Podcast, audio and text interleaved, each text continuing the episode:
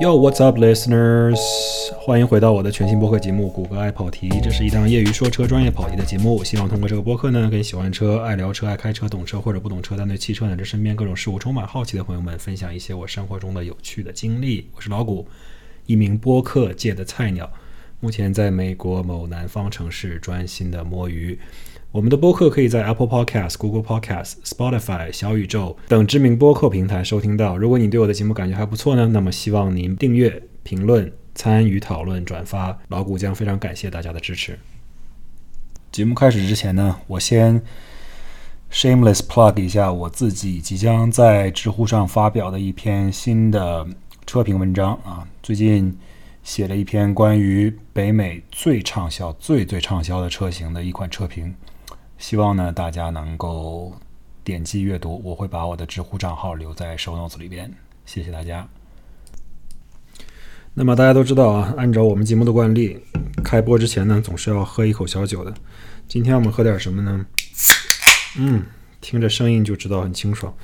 我们来一杯这个冰冻的 Sapporo Premium Beer。这是我可能最喜欢的一款，呃，平时常喝的啤酒啊。本身的味道不是那么的重啊，没有那么 IPA 那种特别 hoppy 的感觉，比较容易下口，更适合当一种消暑的饮料来喝，尤其适合配合着吃烧烤、吃火锅啊，或者看电视、做播客的时候，小喝一点。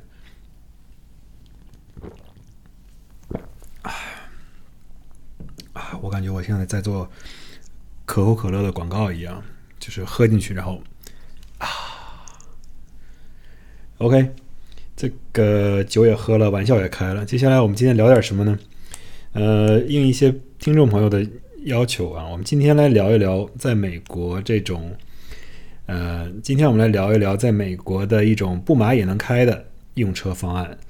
当然不是说免费的午餐啊，我说的是 lease。lease 呢，其实在这个语境下面指的就是长期租赁，我们这里简称为长租。啊，长租呢是为了与我们旅游出行在机场租车那种短租区别开。所谓的长租呢，其实无非就是你租一辆车来开，而不是把它买下来。啊，相对于买下来说，相对于买下来这辆车来说呢，租当然就表示你没有这辆车的所有权，但是你有它的使用权。通常呢，租约是两年、三年或者四年不等。呃，根据汽车车商和你之间的一些合约上的区别和不同呢，其实有很多灵活的租约的条件可以选择。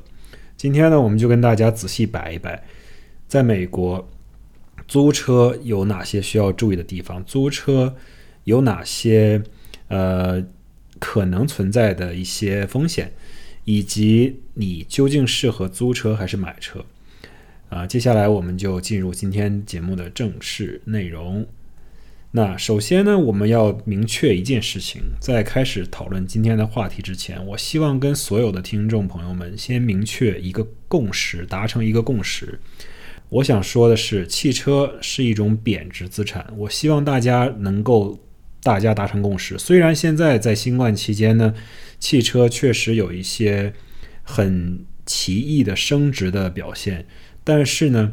在漫长的历史长河当中，从一个放长远的眼光来看呢，汽车始终是一种贬值资产。如果大家不能达成这个共识呢，以下我们要讨论的内容呢，其实都很难以成立。因为租这个事情，长租这个合约的基础就在于你租其实是支付了这个车的一个。呃，贬值的部分，它的残值呢？当你把车还给这个租赁公司的时候呢，它拥有的是这辆车的残值。所以，这是我们首先要说到的第一个大前提。那大前提说好之后呢，我们来讨论一下到底什么是汽车租赁。那么，在美国呢，其实这个事情非常普遍。我在中国国内呢，这件事情我了解可能说相对比较少一些，毕竟大家在中国呢比较习惯于。购买或者是去贷款购买一些汽车，在美国呢，这种情况很普遍。新冠之前呢，至少美国每四辆车当中就有一辆车，啊，我们说的是新车啊，所有上市的新车当中，每四辆就有一辆是租的，而不是买的。呃，自从二零零八年美国这个金融危机以来呢，由于这个利率低下。由于这个汽车厂商特别需要存活，大家也知道，当时，呃，美国的一些大的车商也拿到了美国政府很多的支持，不然的话差点就倒闭了。呃，联邦政府给出这些优惠的利率政策，就导致了其实租车这件事情在新金融海啸之后变得非常的划算。看一下数据就知道了。自从金融危机之后，每一年所有的新车销售当中，长租的份额逐年升高，一直到二零一九年，也就是新冠之前，这一数字呢，其实已经超过了百分之三十以上。也就是说，每差不多每三辆车当中就有一辆是租的，而不是买的。那这种用车方式之普遍呢，其实也是存在于它很多原因的。呃，首先呢，我们来分析一下租它为什么这么受欢迎。这里面呢，我们先不谈租约本身的一些具体的数值，或者租约本身的一些优劣。我们先从这种用车的一些社会功能上，我们来探讨一下长租为什么是一种比较流行的用车方式呢？首先，近代来讲，近十年或者二十年来讲，汽车的科技呢，可以说更新换代非常之快。每一年，大家都能看到汽车内部的一些使用的科技呢，都在变化，包括汽车使用的材质，包括现在出现新能源汽车。也就是说，汽车不光是它的呃，电话呀、电子呀、infotainment system 啊，在进步，它的整个动力总成、整个的一些三大件儿都在进步。那么车子进步快了，大家更换新车的速度呢，自然也会变快。呃，很多人并不想说一直活在一个旧的科技产品里边，或者一直使用一个过时的汽车产品，所以他也希望消费者也希望能够呃，经常尝到。使用到最新的一些产品，也就意味着呢，换车的频繁度可能越来越快了。之前我也讨论过，在美国现在呢，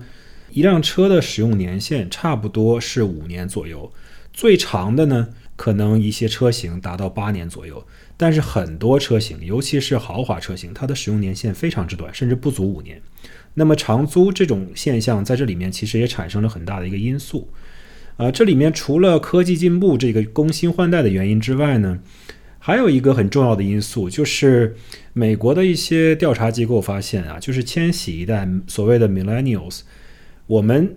我本人也是属于这一代的，呃，这一代的人口。那么这一代人的特点呢，据说啊，我并不知道这是不是真的，但是我发现呢，也许这个东西确实有一定的道理，就是我们这一代千禧一代呢，特别喜欢。租而不喜欢买，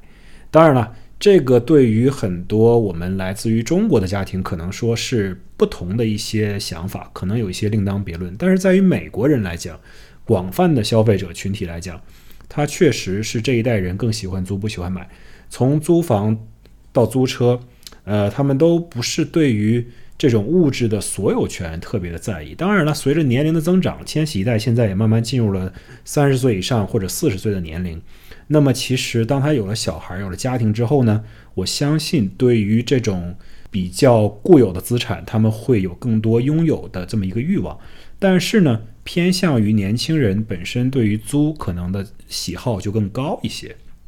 那么现在千禧一代自然是这个社会的中坚力量，这样的一个趋势呢，就导致长租这件事情本身就变得更加流行。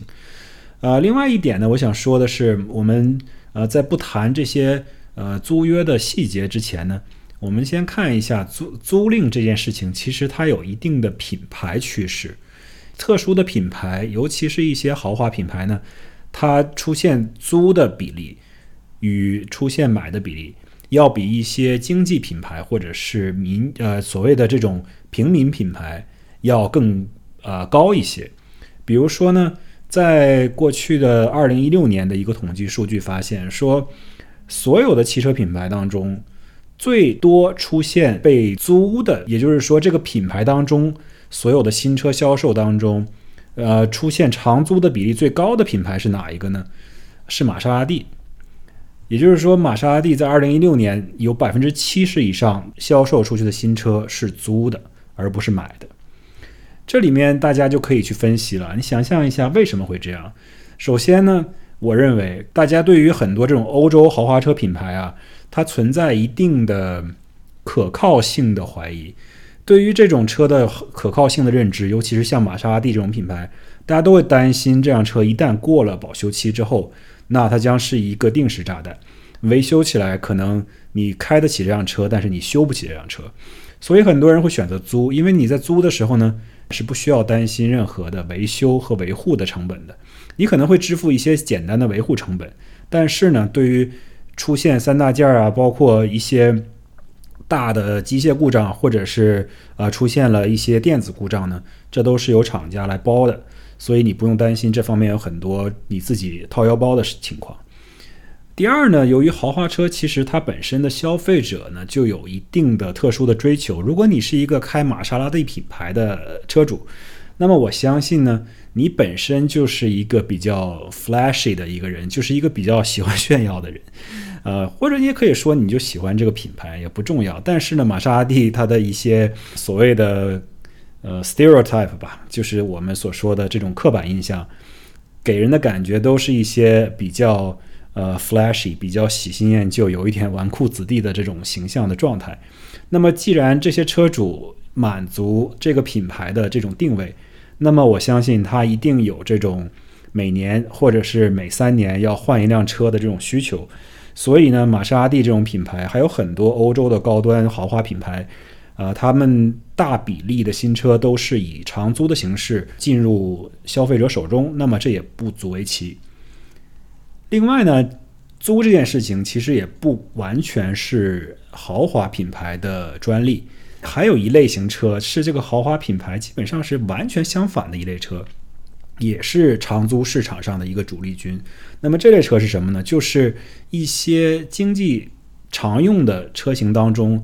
最不起眼的一些车款。这个东西呢，其实就是一个纯粹的供需之间的关系。你可以试想，大家之所以去租一辆车，而不是去买一辆车，其实很大很大的一个原因，就是因为。租每个月的月租，相比于你买这辆车每个月的月供呢，其实是要低一些的。传统意义上来讲是这样的。当然了，新冠疫情给所有的这些数字都打上了一个问号。现在这些数字呢，都有可能出现一些变化，或者是有一些异味的情况。所以现在此时此刻租车不一定就比买车便宜。但是呢，从传统意义上来讲，你的租车的月租。呃，原理上是要比买车月供要便宜一些的。那么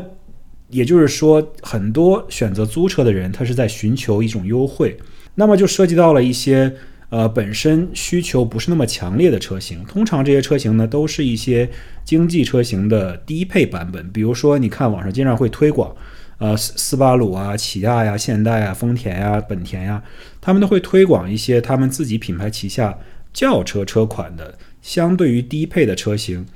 搭配的通常都是比较小的发动机和一款不是那么受人待见的变速箱搭配，比如说是 CVT 这种搭配。那内饰呢，相对也比较简单，它的 trim 呢，相对也不是那么的豪华。这一类车型呢，你放在市场上去卖，如果完全遵遵从市场规律的话呢，它显然是走不了量的。但是呢，这类车汽车公司制造出来卖给消费者的话，那么它就需要提供很多的优惠条件，不然的话，消费者明显不会选择这类产品，因为这类产品本身就不够优秀。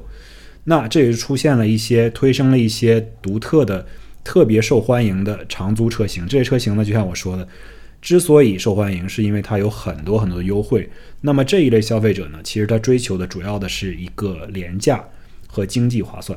那跟刚刚说的这个豪华车使用者就完全是相反的一个概念了。那么既然说到这儿了呢，我们就来探讨一下长租相对于购买对于消费者来说有哪些优势吧。长租它有以下这么五点优势：第一，最明显的优势呢，自然是你可以每三年更换一辆新车。如果每三年更换一辆新车呢，或者每两年、每四年，whatever，你的租约期限是怎么样？如果你对于经常频繁更换新车呢有一个独特的需求，你就喜欢开新车，不喜欢开旧车，那么租对你来说可能是一个上上之选，因为毕竟你不需要担心这辆车的所有权问题。你用完了三年，你只需要把这个拍拍手，把这个车还给啊租车给你的银行或者是车商就可以了，你完全不用考虑如何处理掉这辆车的事情。呃，第二点就是说，你租约呢本身是一个比较短的时间，两年、三年或者四年。通常情况下，在你租约期间呢，车的原厂保修是不会过期的。这样说，你在三年期间呢，其实就不用担心车的维修费用的问题。当然了，除非你出现了交通事故，或者是撞到了一些东西把车撞坏了，那么这个当然呢是你保险和你自己的一些问题。但是从车的本身的机械部件、电子部件来讲，由于它还在保修期，这个里面呢是不存在任何维修成本的。第三，租约呢其实有一定的灵活性。你在租约期满之后呢，可以选择买断这一个租约。这样的话呢，你就相当于从自己的手中购买了一辆二手车，而且呢，你本人就是这辆车的第一任车主，你完全对于这辆车的历史情况呢知根知底。所以呢，买断你自己的呃长租车呢，并不是一个特别差的选择。当然了，这里面最主要的因素呢是要考虑啊这辆车的 residual value，也就是它残值是不是合理。如果你的租约期满之后，它的残值太高，那你显然不希望去购买一辆这辆车。你可以把这辆车还给人家，但是从市场上买一辆同样的车型，可能会花更少的钱。如果残值合理呢，你当然可以考虑买断。第四点，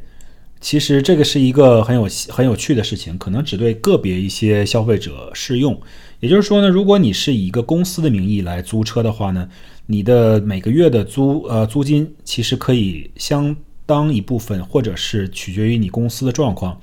呃，这个租金呢可以进行一些报销和抵税，它成为你公司的运营成本的一部分，啊，这也是很多公司为什么喜欢租赁的一个原因。那第五，传统意义上来讲，租车呢其实是要比买车月供，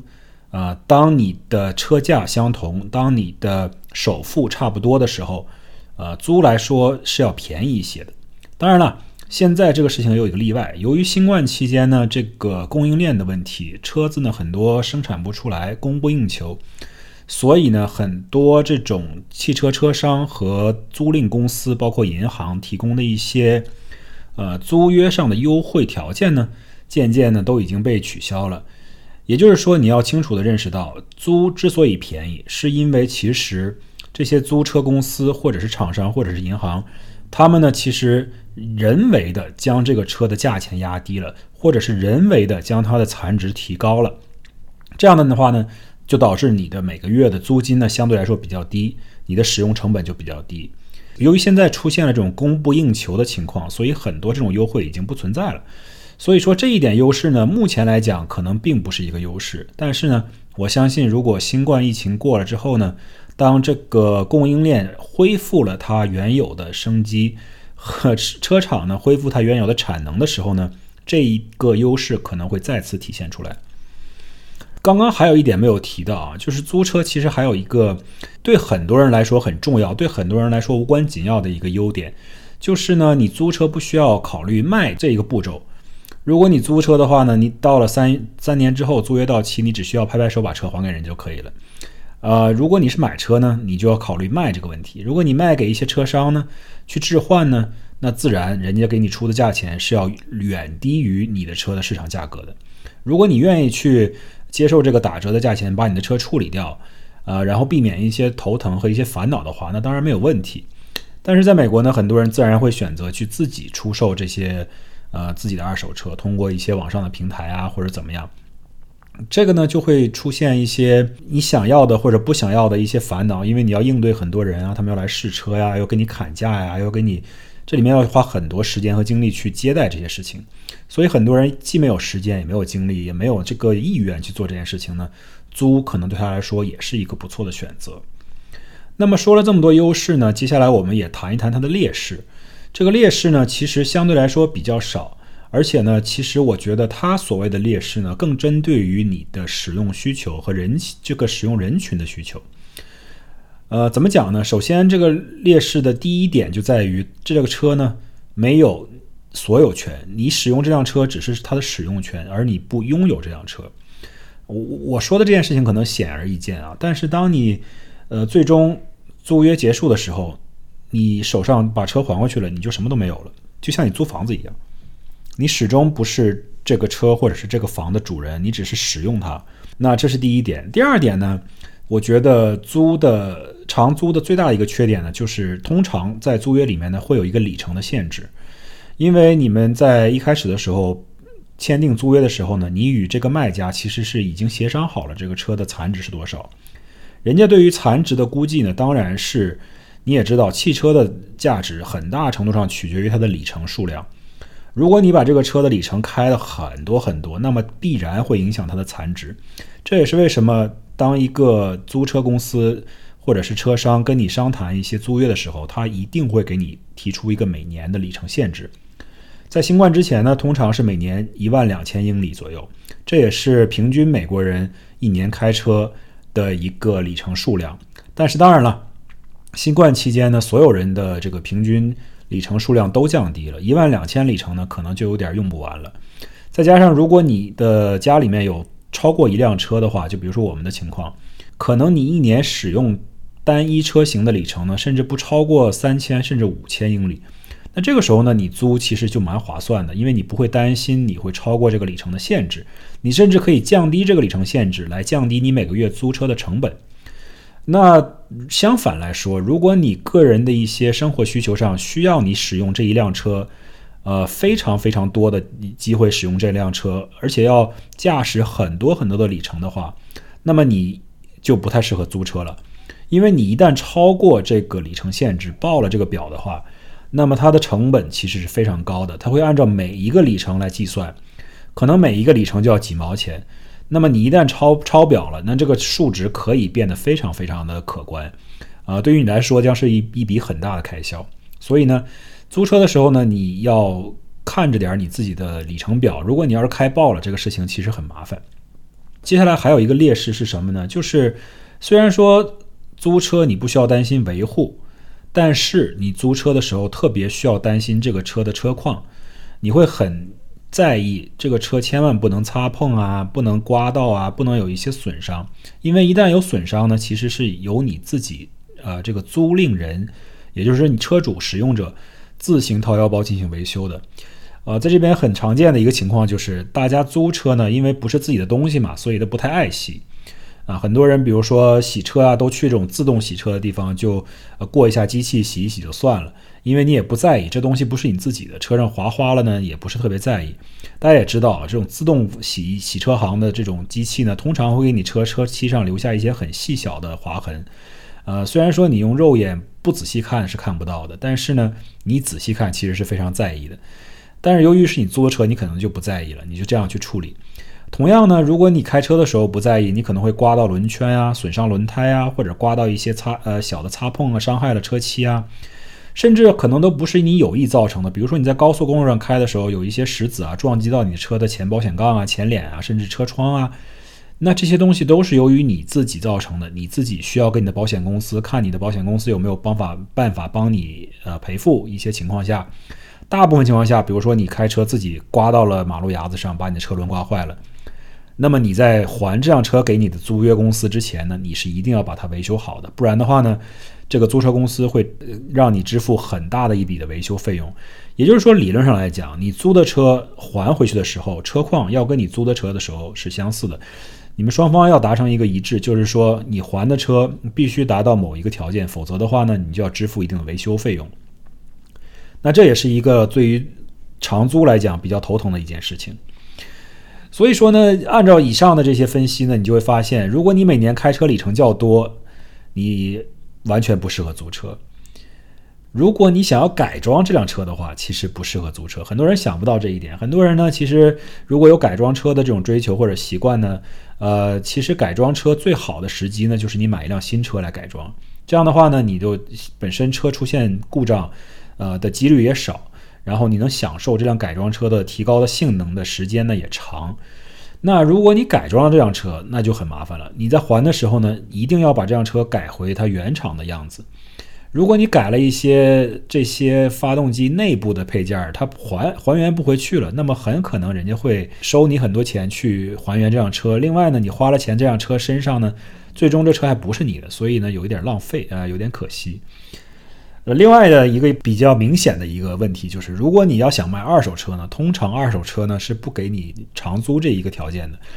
至少在我所知道的正常的情况下呢，长租的都是新车。当然了，也不排除一些这种很经典的、具有很高收藏价值的车可以长租。那这不在我们今天讨论的范围之内啊。那还有一种情况呢，可能不是说你不能长租，但是如果你对于某一辆车呢有一定的感情，你觉得这辆车你特别特别喜欢，你打算长线持有的话呢，其实我就不建议你去租了。呃，并不是说你租的之后呢，你不可以把这辆车买断变成自己的车，但是呢，这样做的情况下，通常你的长期的使用成本呢，要比你直接买这辆车的成本要高一些。啊，我们也可以具体分析一下。但是呢，很多人做过这样的一些算术啊，就是如果你拥有一辆车，同一辆车超过六年的话，假设你现在买了一辆本田雅阁，你贷款拥有它，使用六年之后，通常情况下你的贷款已经还清了，你现在有一辆车在你自己手里，versus 你去长租一辆车三年。然后假设你用同样的一个价钱又重新租了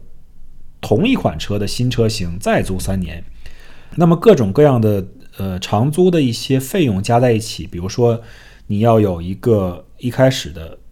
acquisition fee，也就是说很多时候租车你要有个购车的一个一笔费用，这笔费用并不是你的首付，而是一笔一次性的费用，呃，包括你每个月的租金，包括你维修。还原车身本身的一些状况的一些费用，以及到最后你需要还车的时候支付的这个 disposition 还车费用，各种各样的费用林林总总加在一起，你每三年租一次车租六年，相比于你长期购买一辆车使用六年呢，其实是要贵一些的。既然说到数字了，我们接下来就好好谈谈钱和数字。当然呢，在我们进入这一些比较呃烧脑的环节之前呢，我们先。小小的休息一下，进入一个暂停时间，然后我们马上回来。This episode of the Low Traction Show is brought to you by, once again, none other than yours truly. So, as usual, we don't have a sponsorship, but that's okay. We'll just take, take this uh, little time of break to uh, talk about something that really gets on my nerves these days. And the thing is, I want to talk about horns, car horns, and specifically horn etiquettes. 今天我们来聊一聊关于如何使用汽车喇叭这件事情啊。我我知道汽车喇叭这个东西在不同的国家、在不同的社会制度下面、在不同的社会规则下面有不同的一些使用方式啊。在很多比如说呃东南亚国家。啊，汽车的喇叭好像就是驾驶员的第二种语言一样，他们可以通过喇叭交流很多很多的事情。他可以告诉你说：“我要来了，我要走了，你好，再见，我爱你，我恨你，或者是各种各样的事情。”但是呢，在美国这个语境下面呢，我认为很多时候，嗯，我觉得绝大部分的时候吧，在美国的大部分地区，我去过的地方，至少我认为驾驶员对于喇叭的使用都是比较保守的，他们不会轻易去按喇叭。我记得我是在美国拿的驾照啊，我在纽约上这个驾驶课程的时候，因为你是要通过考试的嘛，所以你考试之前你要先上一次课，这课都很简单，很多东西都是很常识性的，就是驾驶的常识的东西。但是其中有一条我印象非常深刻啊，他就说，到底什么时候应该按喇叭？你唯一在路上使用喇叭的时候，就是你即将与人发生交通事故或者可能造成危险的时候。除此之外呢，喇叭是不建议使用的。大家仔细想一想，这个概念其实定义的很好。喇叭，我在在我心目中，我认为喇叭也是只有在你即将碰到别人，或者可能会出现事故、出现意外，或者是你给别人一个警示作用的时候，你才使用。其他时候，如果你说你想要对别人表示不满、竖中指，或者是你催别人快点开，或者你让别人慢点开，或者你觉得这个人，呃，他操作不对了，你觉得这个人他有一些时候，比如说这个人明明在你。明明开得很慢，在你前面一直堵着你，或者这个人开得太快了，你要表示抗议，呃，这种时候都不应该使用喇叭。我之所以这么说呢，是因为我所在的城市呢，这个地方我之前也提到过了，大家的驾驶习惯呢比较狂野，啊，因为很多来这里的人呢都不是在这里出生的人，而这里的人口呢本身它的人口的组成呢就比较多元化。啊，大家的驾驶习惯呢，通常来自于他们本身国家的驾驶习惯，而且很多人到这儿移民的时候，他们的年纪也不小了，他们的驾驶习惯呢已经是根深蒂固了。再加上呢，英语呢可能也哇，不是可能，英语根本就不是我这个地方的第一语言，呃，西班牙语才是。当然了，这些呢，其实都是一个很呃迂回的方式来说，就是这里面的人呢，大家的驾驶习惯很不一样。我经常会在红灯的时候，比如说昨天，一个很奇怪的事情发生了，我在一个交通比较堵塞的一个路段等红灯，然后呢，我身后呢是一辆公交车，是一辆大巴车。啊，等红灯的时候呢，前面的车在慢慢往前走，然后到我了，我也慢慢往前走。但是呢，这个时候前面的绿灯亮了，绿灯亮了。大家知道啊，这个绿灯亮的时候，不可能所有车一起前进。理想中的情况应该是这样的，但是现实中这永远不可能实现，对吧？那绿灯亮的时候，肯定是头车慢慢前进，之后面的车再随随随后跟上，大家逐个开始往前走。我呢，等于说排在这个队伍很靠后的位置，我可能是这里面的第十辆车左右。那么前面的绿灯刚亮，我身后的大巴车就开始滴滴滴滴滴滴滴滴滴滴。我心说你是赶着去干嘛？你作为啊，我非常能够感激，如果你真的是作为一个公交车这样着急，我代替这些乘客对你表示感谢啊，希望你能把这些乘客尽快的带到他们的目的地。但是你作为一个城市。运营公交司机，你有那么急吗？而且，作为你是一个这个政府的员工，你对于这点驾驶的常识还没有吗？前面还有十辆车，大家动都没动呢，可能只就是我跟前车之间的距离可能稍微有点宽，可能容下大概四分之三个车的位置，甚至连一个车的位置都不够。然后后面的公交车司机已经开始滴我了，说：“大家快走，快走，快走，我的车要着火了，快走！”啊，感觉你要么就是在开生死时速，要么就是你这个人本身脾气比较急躁，实在是让人难以理解。很多时候遇到这样的情况啊，很多人在那个开车，比如说需要左转的时候，当你需要左转的时候，自然很多时候你需要等对面直行的车辆。那这一点我可以理解，就是当你左转的车不往前提，不提到马路中间，然后准备左转。而是等在白线的位置上，一直堵在那儿，那你会让人挺着急。这时候很多司机在后面就开始按喇叭，就是叭叭叭，然后前面这车也不理解，说：“哎，我停在这儿好好的，我现在拐不了，你为什么按我喇叭呢？”这个时候呢就很难沟通。还有一种情况就是，如果一个人等在红灯，他在玩手机，他是这个红灯下面的第一名，那么当灯变绿的时候，我觉得后面的人可以轻轻的点一下喇叭，给他一个。小小的病，然后让他知道哦，你该走了，没有注意到红灯。但很多时候，你就连这样子就轻轻的按一下喇叭呢，前面的车也会受到很大的一种就觉得被侵犯了。我有一次就是这样的，我非我在后面等了大概三四秒钟，前面大姐还在玩手机，我就轻轻的逼了一下，结果大姐吓了一跳，然后还在后视镜里面朝我竖了个中指。从那以后呢，我基本上也不会再按喇叭了，我就耐心等着。我反正我也不担心，你愿意走就走，我也不着急，最多也就差个三五秒钟时间，我觉得一切都可以等。我觉得这一件这件事情，这个心态在路上其实很重要啊，就是很多事情急不来，差几秒钟也不是什么重要的事情。OK，那今天的这个休息时间就说这些，我们马上回到正式的节目当中去。节目做到这里呢，我的这个理科生的这股较真儿的劲儿又上来了啊。虽然说这是一个声音节目啊，做数字讲解数字可能会比较难，尤其是涉及到一些运算的时候。那我会在 show notes 里面留下我的联系方式，如果大家想要做呃买或者是租这种比较的话呢，我这自己做了一个 Excel 表格，你想想需要的话呢，可以拿去看一看。其实就是一个很简单的关于。呃，长租或者购买的一个计算器啊，算一下你每个月的月付是多少，以及你整个使用期间的总共的成本是多少。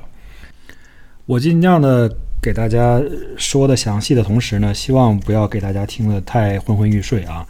在这里呢，先给大家介绍一下这个对比的一些基本条件吧。啊，首先呢，我们是使用期限呢是七年，sorry，使用期限呢是六年，七十二个月。然后呢，这辆车的本身的 MSRP 呢，也就是建议零售价是五万元整。这辆车不管是租还是买，它都会有一千块钱的折扣。另外呢，呃，不管是租还是买，呃，一开始的时候啊，车商都会收你五百块钱的这些呃杂七杂八的费用。啊，以上就是这辆车的基本情况，以及我们购买使用的一些基本情况。下面我就来具体看一下。买和租它们之间的数据对比。首先呢，我们来看一看贷款购车的一个情况。假设你已经知道了这个车的总价以及你需要贷款的期限，也就是七十二个月，而且呢，你也知道了自己的利率是多少。假设我们这里是六个点，也就是百分之六。啊，sorry，我的狗又看到外面有一些车在经过，它有点激动。至于你这地区收多少税呢？我们先不谈税税款，我们先完全放在这个事情之外来谈。呃，如果大家真的很好奇关于税这件事情呢，其实我也可以把它算进去。呃，但是呢，其实这个事情并不是产生特别大的影响，因为你租车和买车都要交你的税款，而且你租车呢，你要对你对你每一个月的这个月供，包括你三年之内所有的月供都要付税。啊，你买车也一样，就是你买车整个车价要进行交钱，交一个税税费的一个购置税的一个问题。那所以我这里就先先把这个税进行忽略一下啊，一会儿你就明白了，其实这个影响并不是很大。也就是说，你现在是便宜了一千块，总共车五万块，然后呢收了五百块钱的费用，加一起呢就四万九千五百块。你用 Excel 的方程 PMT 算一下就知道了，贷款七十二个月，百分之六的 interest rate，你的每个月的月供就是八百一十六块钱。OK。八百一十六块钱交付六年七十二个月的话，那么总共你的成本就是五万八千七百七十二块。当然了，这个数字不包括你的维修，包括你的维护，不包括换油，不包括你车保险，不包括加油的钱，也不包括你停车的费用。当然了，你贴膜啊、车衣啊这些东西都是额外的。所有这些东西呢，我们两个选项都不增加，都不添加，你自己进行比较。啊，我们假设这是一个常量，双方不管是租还是买，这互不干预啊，都不影响。那么我再说一遍，如果你买这辆车持有六年，把这个贷款还清的话，那么你的总总共的成本就是五万八千七百七十二元。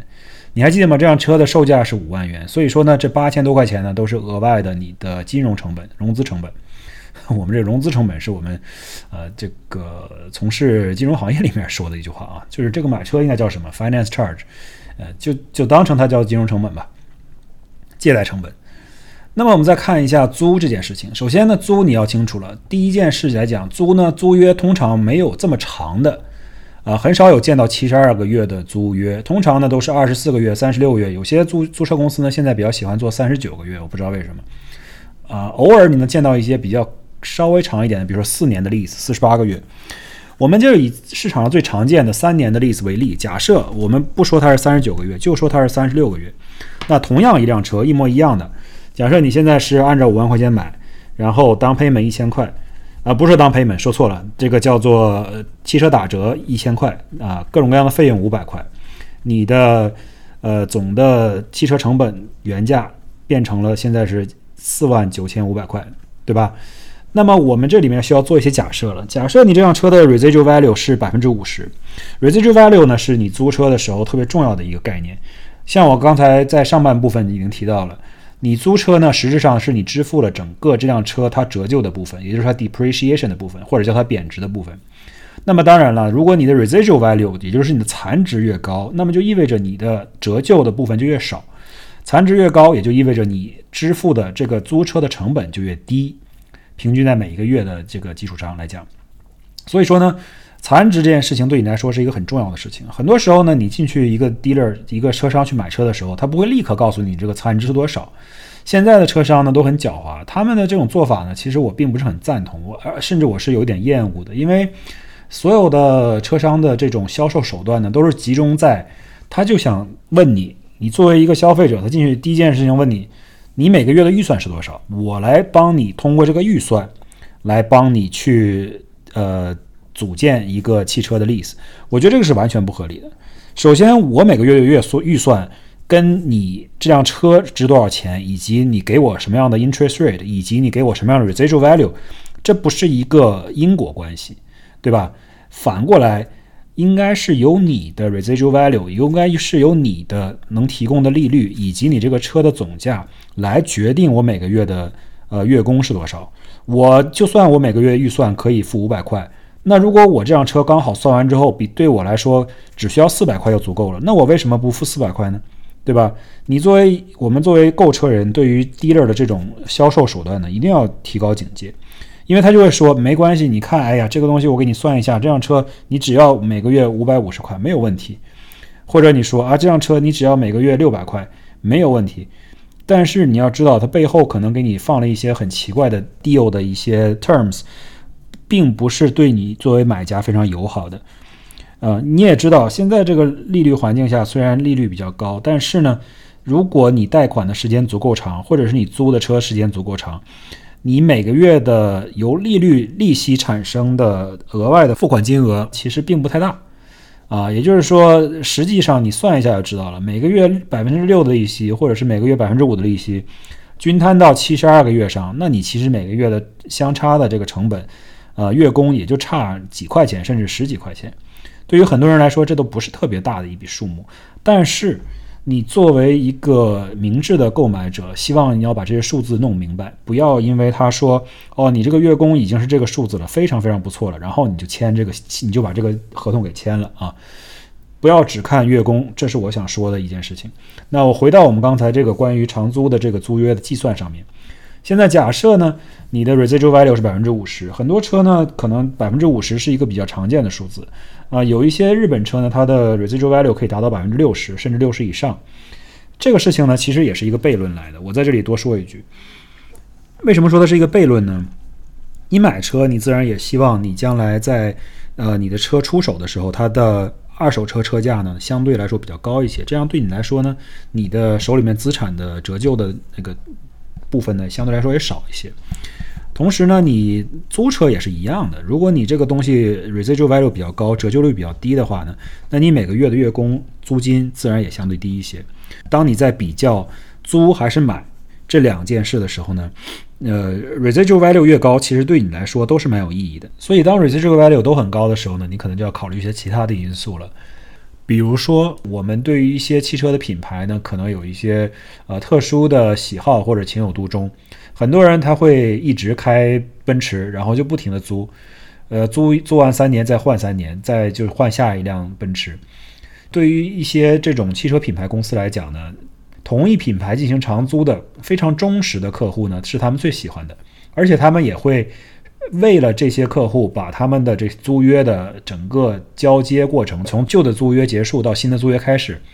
他会尽可能的简化这个过程，让你在这一个旧车和新车之间的交接呢变得非常非常的无缝连接。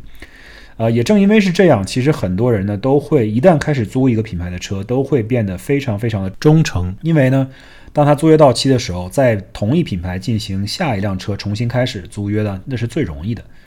啊。这也是为什么进行推广的时候，很多汽车品牌们会推出一系列的这种呃推广的优惠政策，包括一种东西叫做 Conquest Offer 或者叫 Conquest Cash。Conquest Offer 呢叫什么呢？它其实就是说，如果你作为一个消费者，现在驾驶的是我作为某汽车品牌的一个竞品的话，那么我愿意为你额外的支付一。部分的这种所谓的优惠，呃，吸引你能够转换到我们这个车的品牌上面来。呃，这种东西呢可以很宽泛，比如说我现在是福特，那么我就提供一个特殊的优惠，任何现在正在租，除了福特以外，任何车厂的这个品牌的呃车主呢都可以来我这儿，我都给你一千块钱的优惠，啊，这是一种。还有一种呢，它可以特别针对性的，是一种聚集性的这种 conquest offer，比如说。像市场上竞争比较激烈的福特的野马，或者是呃雪佛兰的科迈罗，那么它俩是竞争同一个细分市场。当你雪佛兰科迈罗想要去呃挖这些野马的消费者的时候，他可能就会说啊，如果你现在正租着一辆野马，那么你换到我这儿来，我租科迈罗给你，立刻给你减一千块钱。这样子，这个就是所谓的 conquest offer。conquest 意思就是征服嘛，也就是说，这个这个东西是征服一个他竞争对手的客人的这样的一种啊特殊的优惠。那刚刚又跑远了，还是回到我们刚才说的这个到底是租还是买，我们这个对比上面，别忘了啊，这个对租买的对比的前提都是同一辆车使用六年，我们看一下总共的成本到底哪一个比较高。刚刚说到了这款车呢，租的话呢，它的 residual value 它的残值是百分之五十。那么你剩下的百分之五十呢，就是这辆车的呃售价的百分之五十啊，注意它是售价的百分之五十。这辆车的售价是五万，也就是说残值就两万五。那它整个呢这个车的折旧部分就是两万四千五百，两万四千五百呢是通过刚才的这个车打折之后是四万九千五百嘛，那它的残值是两万五千，所以它的这个打折的折旧部分就是两万四千五百。那这个时候呢，又涉及到一个新的概念，就是说租车的时候呢，呃，当然了，很多这种租车公司他也不会告诉你，他不会上来就告诉你，你得跟他软磨硬泡啊，问他很多事情，他才会告诉你。就是涉及到一个概念叫做 money factor 或者叫 lease factor。这个 money factor 或者叫 lease factor 其实是一个什么呢？是一个比较呃傻瓜式的一个概念。其实它就是一跟呃这个租约的利率呢是一个等比例的关系，只不过它们之间有一个成倍换算的问题。就是租这个车的利息，假设它是百分之六，那么 money factor 跟呃利息之间的关系呢，就是一个二十四倍的一个关系。或者叫两千四百倍的一个关系，取决于你这个百分比，这个利息的百分比到底是以一个呃数字的表示，还是以一个百分数的表示啊？如果是说六个百分点，那么就是六个点的话，那你就是六除以两千四百，得到的就是零点零零二五，这个是你的 money factor 或者叫 lease factor。那如果你的利率呢是按照百分之六来表现的，那么自然呢就用百分之六除以二十四就可以了，除完之后得到的也是一样的啊，零点零零二五。那这个其实是一个很白痴的概念，其实你完全不需要这个东西。你你只要理解了 lease payment 的本质是什么？你 lease payment 的本质其实就是你现在知道了这个车的初始价值，也就是说刚刚我们说到了四万九千五百，但是它的初始价值。你还知道它的残值，我们刚刚说到了是两万五千元。那么实际上你做的事情就是在这三年期间，通过一个分期付款的方式支付了这么它整个折旧的这一部分的钱。那而且呢，你在这一部分支付这笔钱的时候呢，是有利息的啊，不是一个零利息的分期付款，而是有一定利息的分期付款。假设我们是六个 percent 的分期付款，那就是说你有了这些数字，你自然可以进行一个这个 PMT 公式的呃运算，你就是知道了你的利息，知道了你整个呃呃还款的次数，你也知道了一开始的数量，你也知道结尾的数量，你也知道了你是每个月初还是月末来支付，同样都是月初了。那这样的话，你一算就算出来了，你每个月的 payment 是多少？其实这个很容易的。但是呢，你也知道了，美国人就喜欢把这个事情简化，啊，他们的简化其实对我来说反倒是一种化简为繁啊。我认为，嗯，说到底，这个 lease factor 为什么是利息除以两千四呢？其实就是一个很简单的道理，它是一个逼近法，它并不是一个百分之百准确的一个数字啊。lease factor 是怎么用的？先说 lease factor 怎么用吧。lease factor 是用来算你每个月的这个金融成本的啊，或者叫做 lease charge，或者叫做 finance charge。它用的是什么？它用的就是你整个这笔呃车款的初始价值，也就是四万九千五百，加上你这个车的残值，也就是两万五千，首项和末项加在一起，然后乘以这个 lease factor，得到的就是你每个月的这个金融成本，或者叫做 lease charge。在我们这个例子当中呢，啊，以百分之六的 interest rate，也就得到零点零零二五的 lease factor。那么你算出来的这个结果呢，lease charge 呢，每个月是一百八十六块钱。那其实是在算什么呢？啊，它相当于把你的这借款的这个总额呢，按照一个线性的减少，从最开始的四万九千五百线性的减少到最终的两万五千。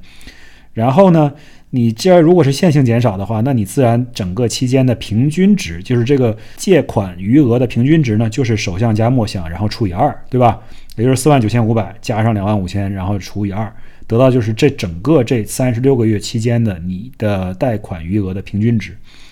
那平均值之后呢，你就可以直接按照这个平均值来算你的平均每个月的呃每个月的这个叫做 interest payment，也就是你的 lease charge。那这怎么算呢？不就是你整个这个平均值得出来的？假设这个平均值是 whatever 是个 s，然后你用这个数字乘以它的 interest rate 百分之六。这样的话，你算出来就是一年的你需要支付的价钱，再除以十二，那么得到的就是你每个月的价钱。所以你这个 in money factor 和 interest rate 之间的关系就是一个除以两千四百的关系。两千四百是什么？就是二乘以十二，然后再通过这些百分比什么乱七八糟的把百分号去掉，又加了一百，就这么简单。那么最终呢，你这个除了 lease charge 之外呢，你还要支付这个车本身的钱，因为这个 lease charge 呢只是你的利息啊。你的车本身的本金呢，你还是要支付的啊。那么你这个车呢，一共支付了三十六个月，你每个月的本金呢，就是你的折旧部分除以三十六，得到的就是刚刚好是六百八十块。也就是说，你现在每个月的总总共支付的钱数呢是八百六十六块。那说到这儿呢，其实你大概就已经看出来了，你每个月支付的钱呢，比你当时购买这辆车每个月支付钱是要高一些。你每个月支付的钱是八百六十六块，你要购买这辆车六年的话，你支付的钱是八百一十六块。而且这还没完啊，你要租车的话，你别忘了，其实还有一些费用，你可能是你一开始的时候没有想到的。比如说呢，很多公司会收你在这个车开始的时候收你一部分的这种所谓的。呃，inception fee 或者叫做 acquisition fee，它这笔费用呢，其实就是说理论上来讲是能够啊支付他们这个呃车商的一些运营成本啊，你嗯把这个车让你开走，他们必然会做一些这种所谓的呃各种各样的呃行政上的处理的一些事务啊，做一些管理的东西啊，其实都是都是 BS，主要就是为了收你一笔钱，这笔钱可能几百块、五百、六百、七百、八百不等，我们假设这里是五百块。呃，另外还有一项费用是跟购买是不一样的啊。长租的话呢，在你 lease 结束的时候呢，通常他会收你一笔叫做 disposition fee，就是叫做呃车辆处置费。那这个其实呢也是一样的道理，它就是纯粹收你钱啊，只不过就是说，哎呀，你把车还给我，我还要准备这辆车呀，把它进行一些呃翻新啊、维修啊、清洗啊，然后把它卖给其其他人，然后收你一笔钱。这笔钱也一就是一样，也可能是几百块、四百、五百、六百、七百、八百，不一定。我们假设它也是五百块。那么这前前后后一进一出，你又多加了一千块钱，你把这一千块钱再加进去，整个三十六个月一均摊呢，你的每个月的 payment 其实就变成了八百九十五元，接近九百元。那这个例子呢，其实只是我们一个假想的例子，并不见得跟现实生活中是完全相符的。比如说，你这辆车的 residual value 如果提到了百分之六十的话，那么你的每个月的月供呢就完全不一样了。你的月供呢就变成了七百六十八元，对吧？这就比你买车要合适了。你买车的话呢，你每个月的月供呢是八百一十六元，但是呢，这里面就完全取决于你是否能够达到一个这样高的一个残值率。而为什么说传统意义上租车要比买车每个月月供要便宜呢？其实很大程度上因为车商进行推广，他把这个车的残值率呢推得很高，同时呢又给你很多的 incentive 或者叫 rebate。那么在你这个买车的时候呢，首先你的出发点，也就是说你这个车打折后的售价已经低了，再加上如果该车商能够人为的提高这辆车的残值率的话呢，那么你的折旧就会非常低了，也就意味着你租的每个月的月供呢就比较低了。你还要知道，你千万像我刚才说的，你千万不要把里程开爆了啊！现在呢，市面上大概可能你开爆一。一每一英里可能是多支付大概两毛钱到三毛钱之间。假设你每一英里支付两毛钱的话，那你开十英里就是两块钱。开十英里是个什么概念？我每天上下班都要开至少十英里，也就是说我一天就没事儿就增加了四块钱的成本在我的租车里面。一周呢就是二十块，一个月呢就是八十块，或者差不多一百块了。所以这个成本呢也不能小觑啊。在美国很多都开很长的距离去上班，毕竟。住房成本也高嘛？你很多人，我甚至听说有人一天开一百多英里去上班。那如果你要是这样的话，你租车就不划算了，对吧？所以这些成本呢，我并没有在这对比当中计算在内啊。这是你需要考虑的一些事情。如果呢，我们回到当时的这个残值率百分之五十来看，那你现在租这一辆车每个月要付八百九十五块，显然就没有你买这辆车划算。啊，也就是说，你租六年或者是买六年，这个车呢，其实它是有一定的价格差距的。而且这里面还有一个很重要的因素，我一直没有提到啊，就是你租六年之后，这辆车它不是你的，你只是六年换了两辆车，这是你的比较好的一个地方，你可以体会到新车的驾驶感，一直不需要去维修什么的。啊，但是你如果购买这辆车呢？你中间可能会花一些维修的费用，对吧？但是你最终不要忘了，六年之后这辆车是你的，而且没有任何的贷款在上面，free and clear。那这辆车至少无论如何有一定的残值，而这个残值呢，你能卖到多少钱，这个钱就是完全是属于你的。呃，这个呢就是买和租之间的最大的区别啊。当然了。你买的话呢，自然而然中间会有一些维修的成本。比如说，我当年买了我第一辆车的时候，这辆车我一直还留着，就是我这辆萨博。我买这辆车呢，大概一万块左右，在二零一五年。这辆车我开了这样七年左右的时间呢，包括维修，包括呃各种各样的更换零件、养护、换油、轮胎，呃各种各样的耗材，所有东西加在一起吧，我可能。一共在七年时间花了差不多一万五千美金。这里面其实我还省了一部分钱，因为这个劳动力成本呢，很大一部分是由我自己来进行执行的，也就是说，我省了一部分这个劳动力的钱。虽然我可能花了一些钱去买工具吧，但是呢，总体来讲，应该说其实是相对来说比较省的。那我的车呢，显然也不值钱了。再怎么不值钱，它现在也能够卖掉，比如说三千五百块这么一个残值。那么，如果你过去七年这样一算下来呢，呃，我其实每个月的。成本只有两百五十多块，当然了，这个不包括保险啊、油费啊什么的。这个保险和油费呢，每个人和每个地区都不一样，我们就不进行比较了。我只想说，这辆车我开了七年，每个月的平均成本是二百五十多块，那相对来说呢，其实是最划算的。最终我想得出了一个什么结论呢？就是说了这么久，分析了这么多复杂的数字，很抽象啊，大家听起来可能都已经有点无聊了，觉得困了。但是呢，我想得出的一个什么结论就是，如果你这个人不在意这个车每几年更换一次，一直要开新车这么一个呃追求或者一个状态，其实呢，最省钱的方式还是买一辆车，然后长期持有。尤其是当你买一辆车，它的可靠性比较高的时候，这也是为什么很多人都会喜欢买一辆二手车，尤其是丰田啊，或者是本田啊，或者是一些日本可靠性比较高的车型。啊，这也难怪为什么凯美瑞或者是 RAV4 它一直是美国最畅销最畅销的这种小型车的呃车型。为什么这样呢？因为这个车本身，大家对于它的认知就是它比较省油、比较耐用、比较可靠，而且维修成本也低，零件也便宜，工时费也不是那么贵。而且所有的街边的各种各样的这种独立的小型的汽修厂，他们都会修这个车的保有量这么大啊，大家都会修。这种情况呢，其实是一种最经济划算的一种操作方式。但是呢，像我说的，并不是每个人都喜欢以经济划算为他开车的最终目标啊。毕竟我们开车的时候呢，大家都喜欢有一些新鲜感和刺激感。尤其是现在在我这个所所在的城市，它是一个 充满暴发户的一个大都市啊。在这样一个地方，你除非家庭经济真的是困难，或者像我一样抓着一辆这种所谓的情怀车不放的，那么很少有人会愿意开一辆车，开的又老又破的，开的他每天出门上班，或者是通勤，或者是接人待客。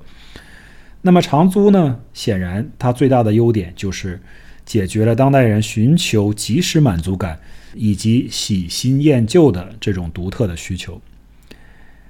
好了，今天呢这期节目就说到这儿，说了很多很多很抽象的东西和一些很多很多概念性的东西。至于你适合去租还是去买，当然了，你可以用我的 Excel 表格来算一算。但是呢，说到最后，我觉得上下可能那几块钱的区别呢，并不足以能够。让你选择其中一项或者另一项，其实很大程度上还是取决于你自己想要什么。像我说的，如果你喜欢每三年换一辆新车呢，那么你尽可能去租；如果你每年开车的里程远远超过一万两千英里呢，那么我建议你去买。如果你特别喜欢某一品牌，忠诚于某一品牌，那你可以去租，这样你还可以一直开它这个品牌的新车。如果你特别对于某一辆车情有独钟，你想要长期持有，你认为它是一个长线持有、有保存价值、有一定收藏价值的汽车呢？那么你当然是去购买。说了这么多数字，到最后这可能还是一个呃，并非一个量化的一个决定。希望今天讲的内容呢，能够给大家提供到一些帮助啊。当然，以上内容呢，完全是仅供参考。最终大家喜欢什么车，尽管搞起来。啊，不管你是租还是买，只要这辆车能满足你，你能够尽最大限度的享受这辆车，那么我相信你的决定都不会有错。OK，那就先到这儿，我们下期节目再见。